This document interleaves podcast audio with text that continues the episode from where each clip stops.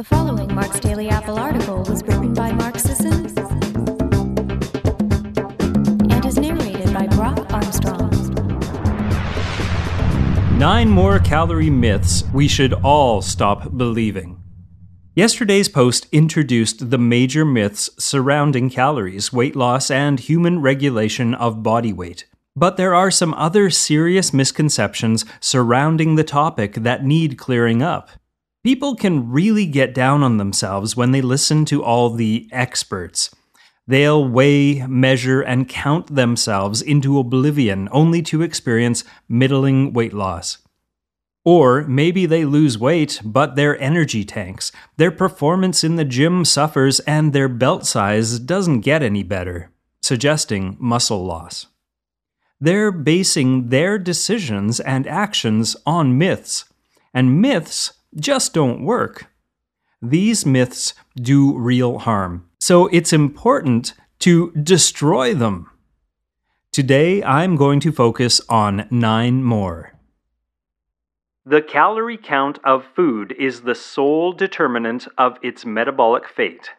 The way many people envision it, the only thing food does is provide energy for storage or immediate use. But food is more than energy. Protein, for example, is broken down into amino acids, which provide the building blocks for human cells, muscles, and tissues. And yes, in extreme cases, protein can provide energy either through direct metabolism of the amino acids or conversion into glucose. But the vast majority of the protein we eat is directed toward structural roles. We build things with protein, and even when we do burn protein for energy, it's not very efficient. Food provides energy and raw material for building important things like muscles, cellular membranes, hormones, nerves, neurotransmitters, sperm, tears, new eyelashes, beards, or toenails. Anything the body does or makes or metabolizes, like convert serotonin into melatonin so you can fall asleep at night, requires both energy to power the process and raw materials. Food is both. And even when food is just energy, it's metabolizable energy. You have to expend energy to extract energy from that sweet potato and steak you just ate. It's not gross energy. Calorie counting is the best way to lose weight. Since we all agree that weight loss requires that a person expend more energy than they take in, counting them should be the only way to lose weight. Nearly everyone can count and do basic math, so why not just do a little addition and subtraction? Once the stark reality of the numbers lies in front of you and the true physics-backed path to healthy weight loss reveals itself, you'd have to acquiesce and give in and stop eating so much, you glutton. Because science implores you to, and no one can deny science. The latest low-fat, low-carb diet study contradicts this. Participants in the low-carb arm were told not to restrict calories by the researchers, yet calories were restricted and weight was lost. Detractors often point to this as proof that calories indeed matter. To me, this showcases that active consideration of calories is unnecessary. They lost weight and reduced calories without counting calories. That's the good stuff, right? Heck, even when you compare a strict calorie-counting diet with an ad libitum, at liberty, low-fat, high-carb diet, the calorie counters lose out, and the ad libitum dieters have better weight loss retention after two years. Calorie counting just doesn't work for most people. At the end of the day, if you consume more calories than you expend, you will gain fat. Gotta love that phrase, at the end of the day. People drop this in comment sections, and that's that. The debate is over. The argument won. Go home. Except, is that really the case? Weight is so non-specific. You might gain bone. You might gain muscle. You might gain glycogen. You might gain organ weight. You might gain newly repaired intestinal lining. And yeah, you might gain fat, but it's not a foregone conclusion just because you gained weight. Conscious regulation of one's energy intake and expenditure is possible. Imagine if you had to maintain conscious control over every physiological process in your body. When you walked, you'd say to yourself, step left, step right, step left, step right, all day long, or you wouldn't get anywhere. To provide oxygen to your body, you'd have to remember to breathe in and breathe out every few seconds. An hour or so before bedtime, you'd will your pineal gland to begin secreting melatonin so you could sleep. After eating, you'd have to alternately engage and relax your peristalsis muscles to create the undulation that forces food along the digestive tract. Performing a squat would require conscious orchestration of the contraction of dozens of agonist, antagonist, stabilizer, and synergist muscles at once. Life would be pretty unwieldy, wouldn't it? So, where do we get the idea that eating, one of the most basic and essential physiological processes, requires constant vigilance and number crunching? What did people do before the concept of a calorie was invented?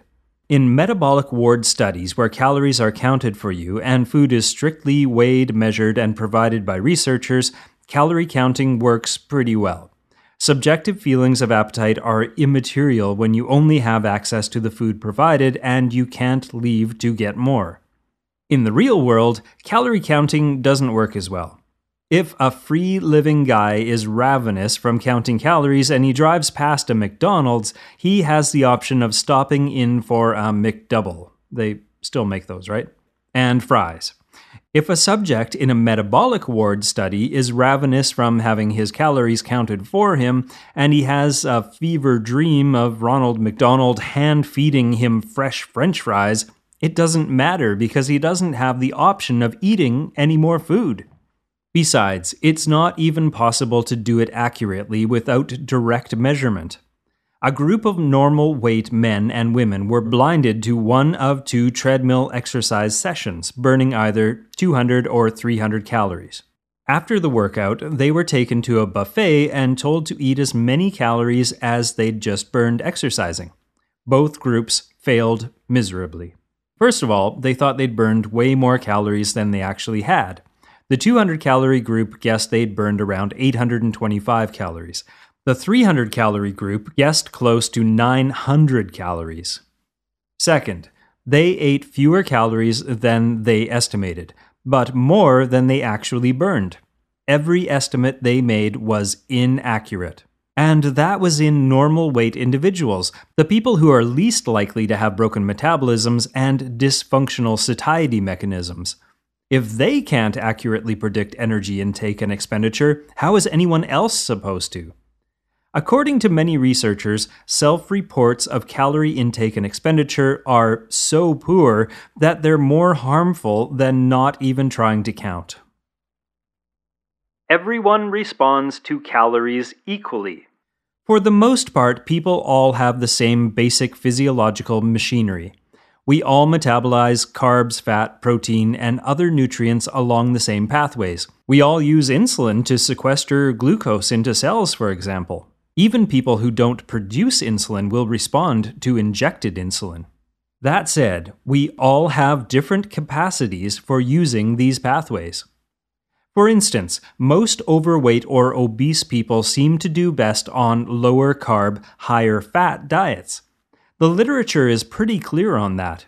If you're insulin resistant and overweight, which is most of the overweight population, going low carb is the best, easiest way to control hunger, spontaneously reduce food intake, and lose weight. And, most importantly, body fat. Hundreds of success stories from this site and others are further testament to that. However, the relatively rare insulin-sensitive obese phenotype does better on calorie-counting, low-fat diets. If you're obese and insulin-sensitive, you'll probably be able to lose more weight eating more carbs.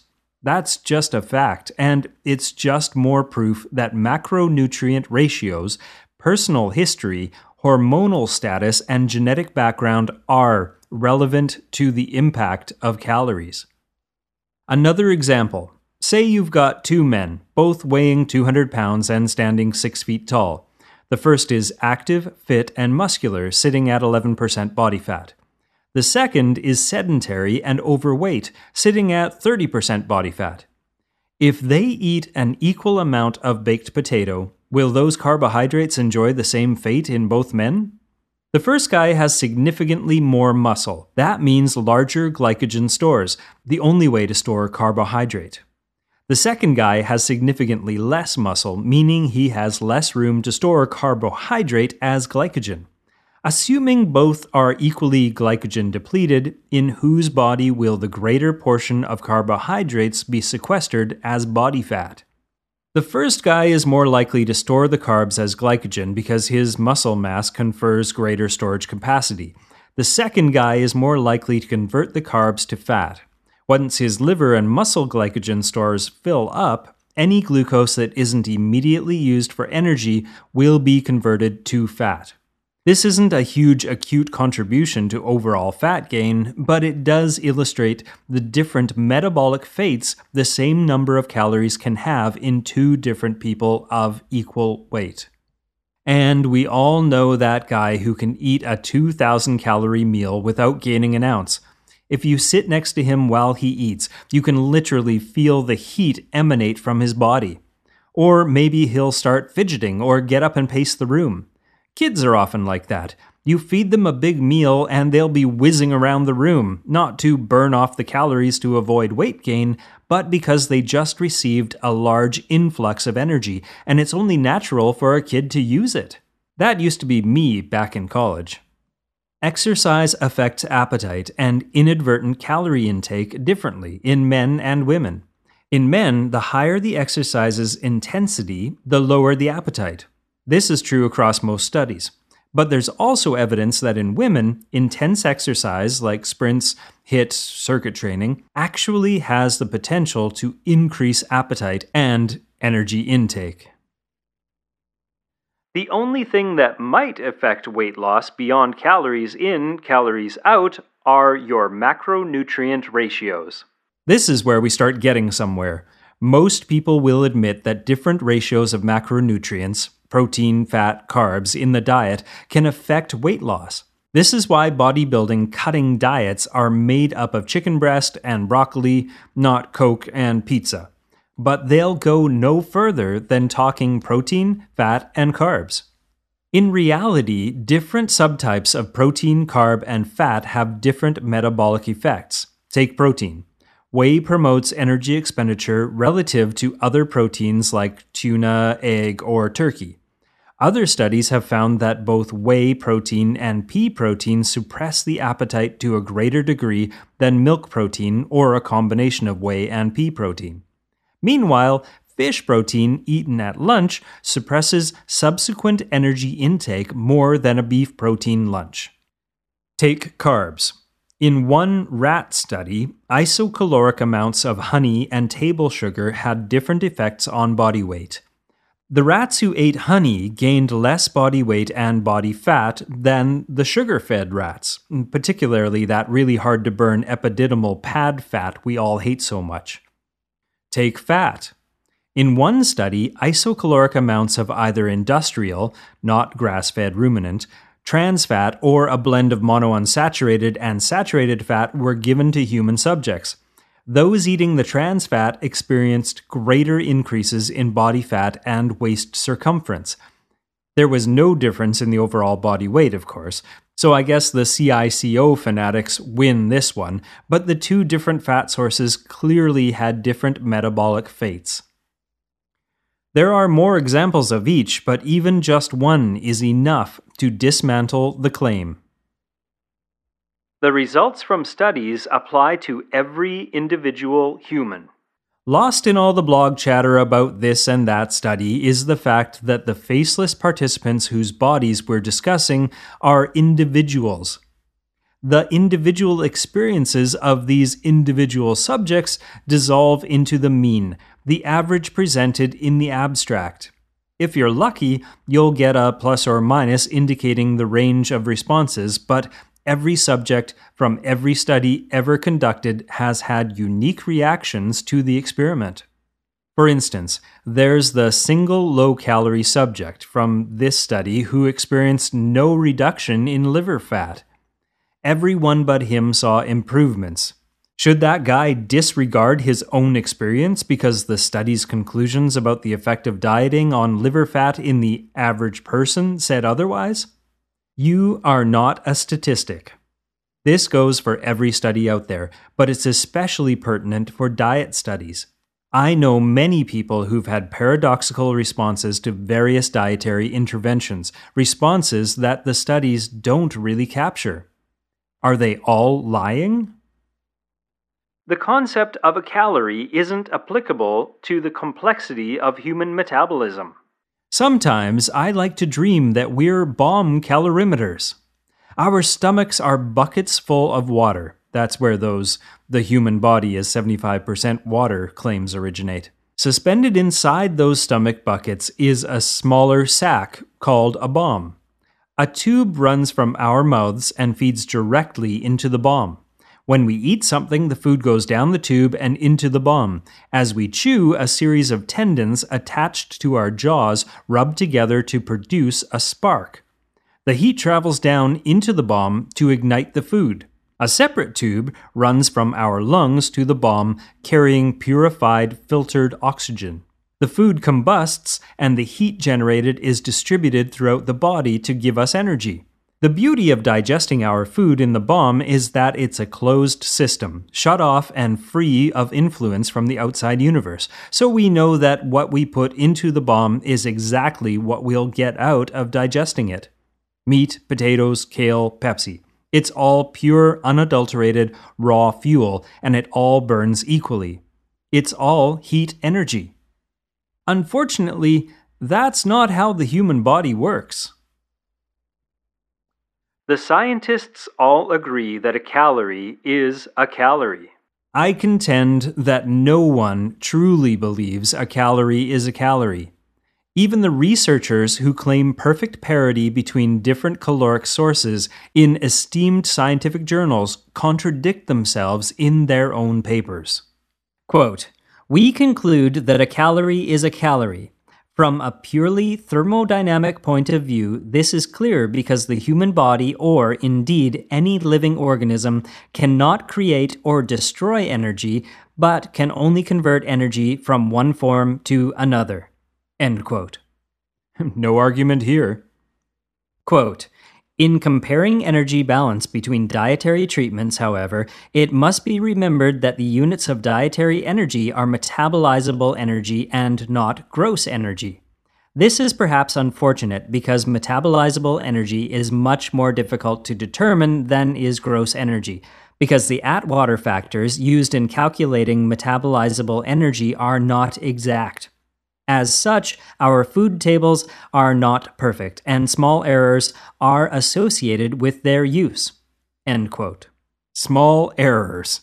Mistakes were made. Nothing to see here. Move along. Don't worry yourselves over the margins. It all evens out in the end. Quote, "In addition, we concede that the substitution of one macronutrient for another has been shown in some studies to have a statistically significant effect on the expenditure half of the energy balance equation. This has been observed most often for high-protein diets. Evidence indicates, however, that the difference in energy expenditure is small and can potentially account for less than one-third of the differences in weight loss that have been reported between high-protein or low-carbohydrate diets and high-carbohydrate or low-fat diets." End quote. It's just one-third of the difference in weight loss. That's nothing at all. Quote, "As such, a calorie is a calorie." End quote. Even though we just explained how a calorie is not a calorie, a calorie is a calorie? Quote, "Further research is needed to identify the mechanisms that result in greater weight loss with one diet than with another." End quote. In other words, our simplistic calories in, calories out approach is inadequate, and other mysterious mechanisms are responsible for the difference in weight loss between diets. But trust us, a calorie is still a calorie. We're all on the same page here. Some of us just can't admit it. Thanks for listening, everyone, and let me know what you think on the comment board over at Marks Daily Apple dot com. Hey, Primal listeners, here's a quick health tip for you. Most Primal paleo-oriented health professionals agree that supplementing with pharmaceutical-grade fish oil is an easy way to help you achieve peak health. omega three support a healthy immune system, pain-free flexible joints, brain and nerve health, and serve as nature's anti-inflammatory fats that can help keep chronic inflammation in check. Primal Nutrition's Vital Omegas are the highest quality source of the essential fatty acids D H A and E P A, concentrated and refined to the highest levels of purity and packaged in easy to swallow capsules. Order three bottles and get one free at Primal Blueprint dot com.